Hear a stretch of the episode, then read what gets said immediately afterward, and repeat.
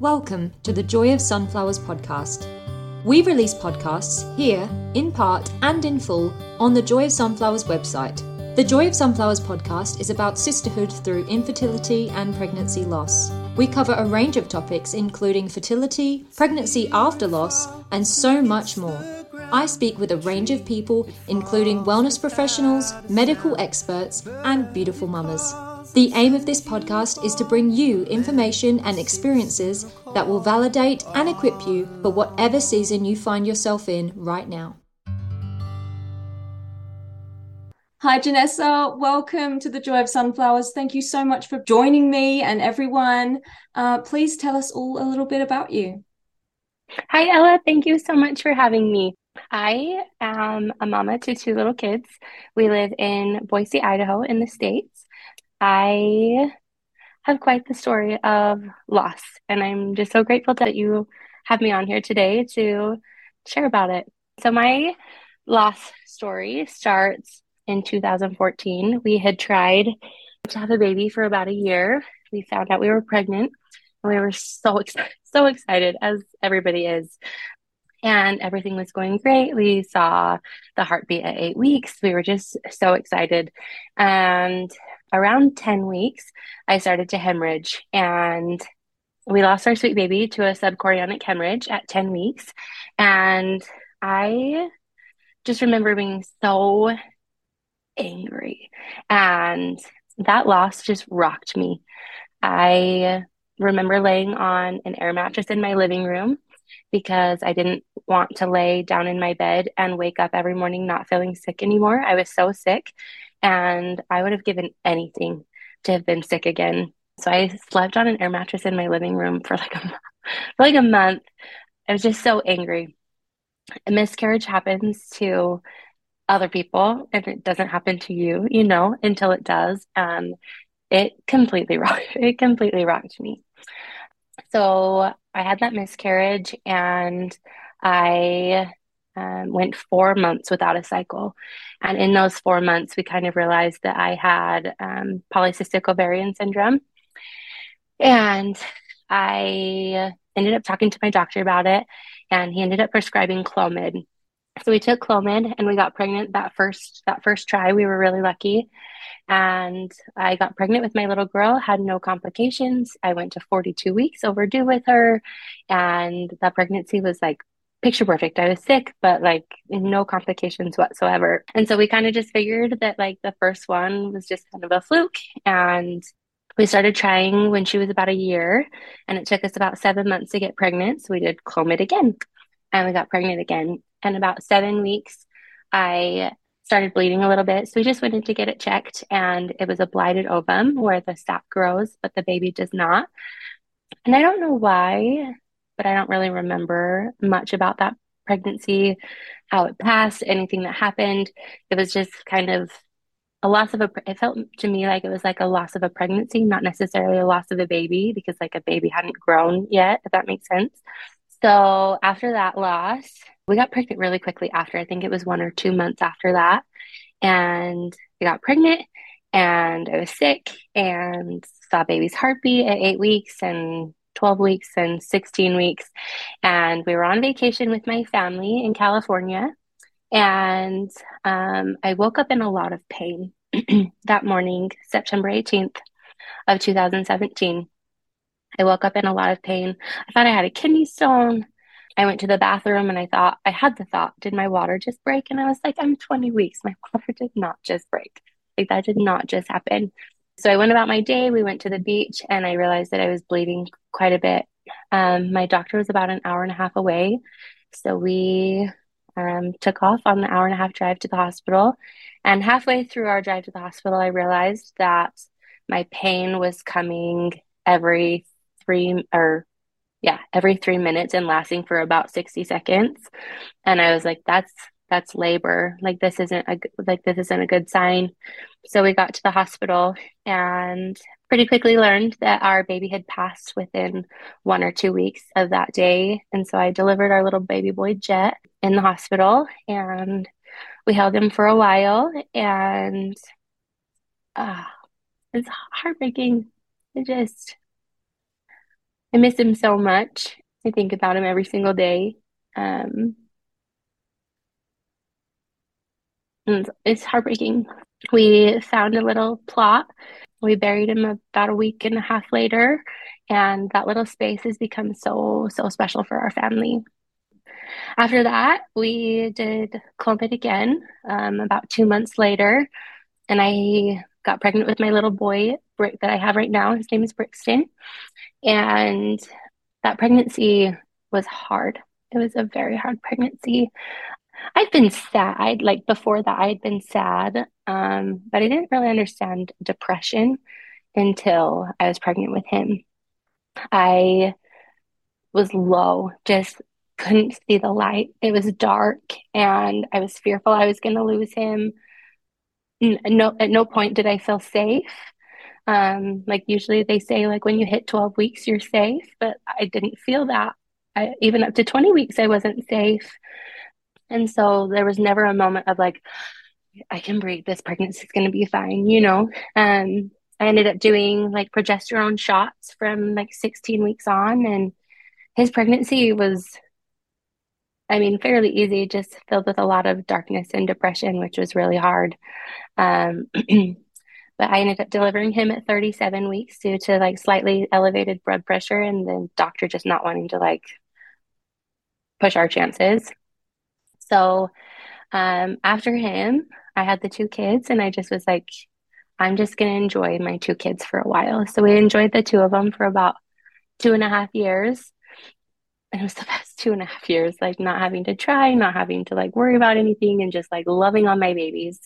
But when he was about two and a half, we started to um, try again. And it took us six months on Clomid, six rounds of Clomid. And I had gotten to like the end of my rope, like I can't do Clomid anymore. We had started talking about whether or not this was like the end, if we were just to just have the two kids. So on that last round of Clomid, the day I was supposed to start it, my doctor called and upped my dosage. And so I took it and we found out we were pregnant. And that pregnancy was also really hard, even though I'd already had successful pregnancy after a loss. That pregnancy was still so hard and still so like so depressing. I laid in bed all the time. I was sick. I just didn't see any motivation to do anything. There was no light. That just it was just it's scary. My husband's job changed in that pregnancy and we moved to one of the seven wonders of the world. we moved to the Grand Canyon in Arizona. We were right outside the national park and it was very remote. We were an hour and a half from the grocery store. It was a move I did not want to make. We had just moved away from family. So we got there, we moved in, and my 16 week appointment was supposed to be a week later. But because we had just moved, my insurance hadn't um, switched over yet. So we drove back to Utah where we had been living, and I went to my doctor that I had been seeing. So we had just moved. My little girl um, was missing her friends. So I decided, like, how fun would it be to take my little girl to my 16 week checkup and let her see the baby on the ultrasound and then let her go play with her friends, like do a play date after my checkup. So I lay down on the bed and he puts the ultrasound wand on my belly. And I thought for sure maybe my pants were just not low enough. Like he couldn't get a good picture. So I pulled my pants lower and he was like, hold on for a second. And so I just laid there and he was like, hold on for a second. And uh, baby wasn't moving on the ultrasound. And uh, that was my first experience with there's no heartbeat. All my other losses, like I lost my baby or I lost Jet. Like I delivered him before I knew he'd passed. And the blighted ovum, there was never a heartbeat, you know? And with the um, subchorionic hemorrhage, like baby never lost their heartbeat, like up until as far as I had seen. And so this was the first, there's, I'm so sorry, there's no heartbeat. And my little girl was right there, so excited to see baby sister. And it's heartbreaking. It was the moment that I realized that our loss with Jet probably wasn't a fluke, but there were no answers.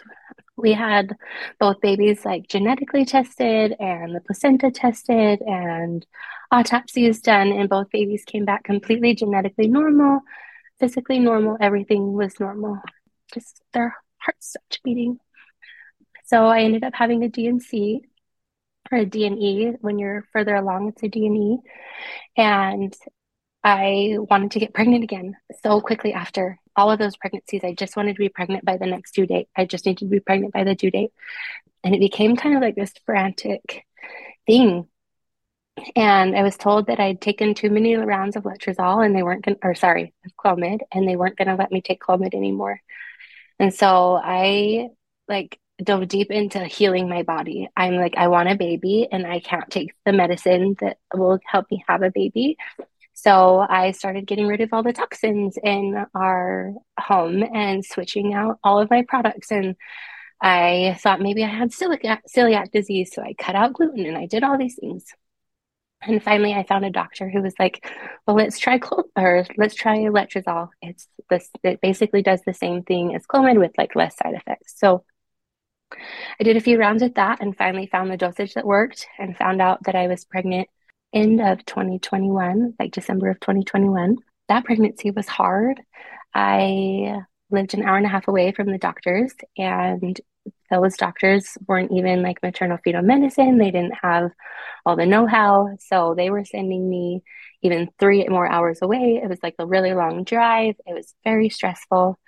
I was taking baby aspirin and methylated folate. Like we were trying different things, hoping that that would help this baby stick. And I was feeling so sick. Like I had felt all the other pregnancies. Like I was very hopeful about this one.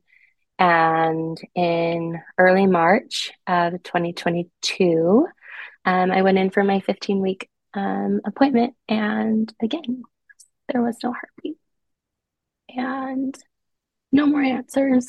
Again, another perfect, genetically normal, sweet little boy. And no answers. But after that one, we were able to meet. That was finally three let's see. No, it wasn't three losses in a row. They weren't willing to do testing until I had three losses in a row. But with that one being two um, second trimester losses in a row, they were willing to start doing testing for me. All my testing came back normal still no answers. But I finally was able to meet with um, some fertility specialists that were willing to like try different things. And so we tried blood thinners and we tried a steroid and we tried all these different things. And all of these different things, I was so excited. Like one of them, one of these like five or six different treatments, like has to keep our baby here, right? One of them. And so we went into this pregnancy and I did shots twice a day in my belly and I did all the suppositories and I took all the medicines. I had to like buy like this huge extensive like storage system to like separate all, all my medicines so that I could take them at the right times of the day. And I was perfect. I didn't miss a shot. I didn't miss a medicine. Like I was perfect on time. Like my full time job was keeping that baby's little heart beating in that time in between those two pregnancies, um, we had basically told my husband's employer that we weren't getting the care we needed when we lived at the Grand Canyon. And so they worked with us to find a new place to get better care. We moved to Boise in the end of August of last year, 2022.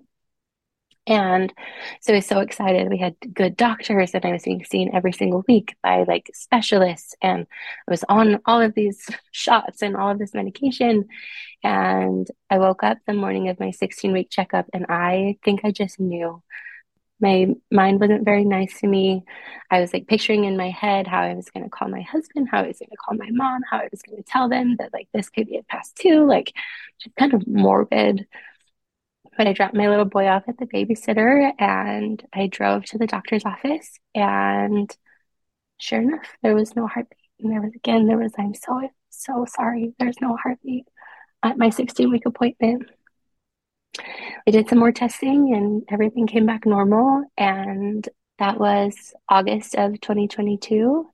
And here we are in 2023 and still have no more answers. But that's my that's my story. I miss all six of them so much and think about them daily. And there's a purpose for this, but I'm not totally sure what it is yet. It's hard when you lose a baby, um, especially when you know, you know, like we we know how important they are and how special they are and it just makes it a bit harder. Mm-hmm. Yeah, when you've, I mean, it doesn't matter how far along you are, a miscarriage is a loss and it hurts. Um, I've lost seven weeks, I've lost 10 weeks, I've lost 20 weeks, 16, 15, 16. Like they all hurt and they all hurt in their own ways. But especially when you find out like what gender they are, and you start buying their clothes and you start getting excited and like talking about names, like they are a special, special spot in your heart. And it is so, so hard to lose them. Yeah. Yeah. And I was speaking to someone the other day and she said, um, you know, you're a mother as soon as you're pregnant. And yeah. Your heart changes the second those two pink lines show up. And even if the baby isn't here, you know, that baby is still yours and you're still yeah. to that mm-hmm. baby. Yep. And you give everything to help them grow and eat healthy and get the sleep you need and take the medications you're supposed to. You do everything to care for them, even though they're not physically in your arms. And it's hard. It's hard to lose that. Yeah. I mean, I know what it feels like to kind of go through a pregnancy with no hope. Like my 2nd mm-hmm. loss, I I was like, I'm gonna lose this one. And um obviously I did. but um it was very, very early. Both both losses were very, very early. The first one I was very sick, very, very sick. And I was wasn't on my radar. I I have three kids here on earth and um I just didn't think that I could. Yeah, you think when you're sick and like the symptoms are there, like obviously everything's doing what it's supposed to, you know? Yeah, I felt everything I'd felt before. Um, but then on my birthday, I started bleeding. Uh, oh, so sorry. And then I was like, mm-hmm. this is it. Like I've I've lost the baby. And I cried so mm-hmm. much. And um, my husband and my mom were like, no, no, you like women bleed all the time in their pregnancies. And you know, you can have a period like the whole time. And I'm like, yeah, but I've had mm-hmm. three kids and I've never ever bled ever. Yeah. so I don't know. I think sometimes you have this like innate knowing too. Like I think you're kind of prepared in a way. Um, like I woke up that morning knowing that my baby was gone, just not fully knowing it, you know. Like I hadn't hadn't been confirmed, but my like I, I knew yeah. And sometimes I think you can just you just know and it's the worst kind of knowing. Yeah, I know a lot of women have said to me that, you know, I didn't know. I went in and got a scan, you know, thinking it was all going to be fine. Mm-hmm. And then mm-hmm. there's no heartbeat. And they said, you know, I was sitting there like, what are you talking about? Confused and just, you know, and and that one's and sometimes those are harder. Like the one where I went in and my little girl was with me. I had no idea that it wasn't going to be this perfect, sweet, growing baby in there. You know, I had no idea. I was completely caught off guard. Yeah, because I don't know what's easier to go in like having like this deep knowing or to be caught off guard. Yeah, sometimes sometimes you just don't know at all, and you have no no sense or feeling of it. And I've heard you know, sometimes it's been gone for a while. The baby's been gone for a mm-hmm. while and you didn't know. And I think that hurts because you're like, well, how did I not know? The first, my first loss, I had a blighted ovum and mm-hmm. um, that hit me so hard. I, I felt like there was a baby in there. I you know, I had all the symptoms. I didn't go in for for a checkup until um, about seven weeks because I didn't want any interruptions. Basically, I didn't want to go to the hospital and go to the doctors and stuff. I w- wanted to just be all natural and like not go to the doctor unless I'm worried. Um, and then I started bleeding on my birthday, and I was like, "Well, I'm going to leave a little bit longer because it might be fine." you know yeah. i got convinced i got convinced i cried and i was like this is it and and then they convinced me my my husband and my mom they were just trying to be nice and they convinced me and I was like, yeah, okay, it's gonna be fine. And then a few days later I went and, and got a checkup and and they said, you know, what are your dates? And I sort of said what I felt were my dates, what I thought were my dates. And they were like, well, you're measuring like a week behind and you know, there's no I can't see a baby in here yet. Like it's a there's just the sac. And they said, but the baby could still be in there. It's just we can't see it because the baby can be so still so tiny. Yeah. And I was like, okay. All right. I was so unsatisfied and left the You go in expecting to see like the sweetest yeah. baby and the sweetest heartbeat, and then you're like, now what? Yeah, what is this thing? And then they're like, oh, mm-hmm. no, just come in next week and we'll see if it's grown. And then you're like, well, and a week is the longest time to have to. I'm like, can I come in in an hour? They're like, no, to see if there's growth. I'm like, but I, my heart cannot handle it. My yeah. anxiety cannot handle it. You've got to tell me right now. It's so bad. And then I had to wait like two months to like get rid of everything. It took. It's not a fast process. No, no, and your body's and just not what they tell you, and it's not a heavy period. It's no, I'm, I'm pretty sure a heavy period doesn't give you like a sac. Mm-hmm. It doesn't. It doesn't have tissue. That's kind of like that was no, disturbing. It's not heavy. I've got to say, I yeah. have a picture of it on my phone to scare anyone who looks at my images. yeah. Well, I felt like weird because, like, I've seen some people have a baby at the like mm-hmm. yeah it's still like they've lost the baby but they they can hold the baby and there's a baby. Uh but for me it was just a sac. So i was like well i want a picture. Yeah. Yeah. Like you know it's but, just like a big ball of whatever it was but but it's evidence of what you went through. It's evidence that there was a baby in there that you loved and you cared for and you were so excited about. Yeah yeah. an image you should be proud of. It was just so surreal and yeah and my husband wasn't in the room I like at first I just went into I started going into labor and I was like this is labor okay you just know when when you start mm-hmm. the labor process like after you've had uh, you know living children with labors yeah like instant just yep this is labor. This is happening. Mm-hmm. this is a load of crap. Yeah. is not on. What is this? No. Yeah my first one um i had never had a baby before. My first um, pregnancy was a miscarriage and they were like it's just like a heavy period. No. I really hope you enjoyed the first part of this podcast if you'd like to listen to the rest, please visit thejoyofsunflowers.com. Please note that all speakers, including experts and professionals, express information, views, and opinions that should not be used to diagnose, treat, cure, or prevent any medical conditions. If you have a medical issue, please consult a qualified professional. Speakers voice their own views, opinions, and conclusions, and they may not reflect the views, opinions, and conclusions of other speakers. Ella Rose, The Joy of Sunflowers, and its sponsors may not endorse all or any of the views, opinions, or conclusions expressed.